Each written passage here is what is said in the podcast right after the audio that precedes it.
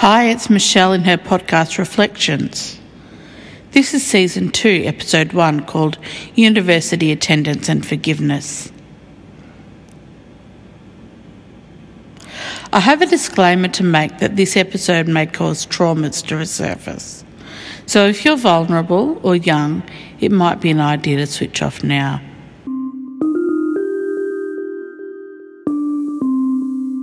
I've spoken in season one about my time at university and how I became a music teacher. What I'd like to share this episode is one experience I had during my time as a student at Monash University in Melbourne. I was not alone in this experience, as hundreds, if not thousands, of people were directly affected that day.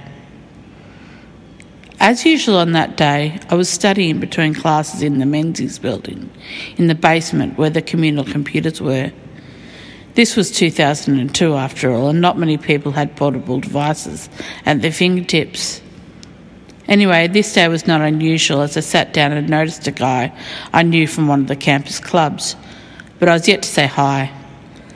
As I was working, a man burst into the room yelling, There's a gunman on the sixth floor. Immediately, I was terrified. I thought, this is it. September 11 had gone on the year before, and I thought, this is a terrorist attack, and I'm potentially at risk. I may be going to die. I'm not safe. You see, up until this point in my life, I'd felt very safe. That invincible feeling of being 22 kept me from being scared about my life and my future. I ran. I ran to the furthest store where I was but it was locked and I had to backtrack and leave through the door that the man had burst in on. As we made our way up the stairs at the end of the hall, I thought, how close is the gunman? How many gunmen are there? I was scared. The university went into lockdown and we were ushered into the main campus building. Choppers started swirling around overhead and stories came started to come out as I drink coffee with the guy I had seen earlier. I think there were no words or very little spoken as we sat there in the shock of what had just happened. I texted a friend I knew was due to come in that day and explained that it wasn't safe to come to uni that day. Evidently, this experience was scary, but later it came out that we were indeed safe from a terrorist attack.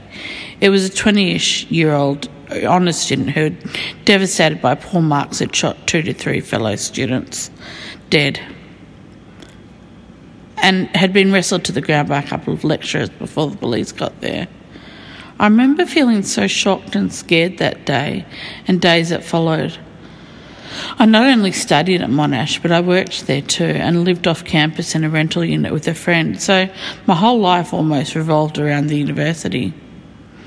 At that point in my life, I was deeply into Philip Yancey's books, including What's So Amazing About Grace. And I felt it was important to forgive, to forgive the man that was at the centre of the shooting, to forgive the university, and to forgive myself for not acting heroically, but terrified at the situation. Sounds stupid, but this has been a big one for me. To be honest, I found forgiveness hard ever since that time. I still have to forgive and re forgive at times. And I found that after that time, I couldn't read Yancey's books for about 15 years as I decided he didn't have much to say about real life trauma and that his writings were merely thought bubbles. Happy to say, though, as I process my trauma from that time, I've gone back to his writings. Nevertheless, learning to forgive myself has been difficult. I always thought I'd be brave in a real crisis, but all I wanted to do was run and save myself in the moment. I wanted more than anything not to be there. God has played a part in me processing this day, one among many other days of my life. I would say that there are many others who were incidentally touched by this as I was, but have carried the scars. There was a counselling available at the time, but thinking I wasn't really affected, and being a proud person, I didn't take up the offer. It was a silly move, one that I now regret because of the effects it had on my overall mental health. But nevertheless, I can't change it. Probably one principle I take from the day is this God is good in the bad and the happy times. I need to lean into His strength and trust Him. learning that I'm not equal to Him, but that if I surrender to His leading, He will help and guide me, including in the area of forgiveness.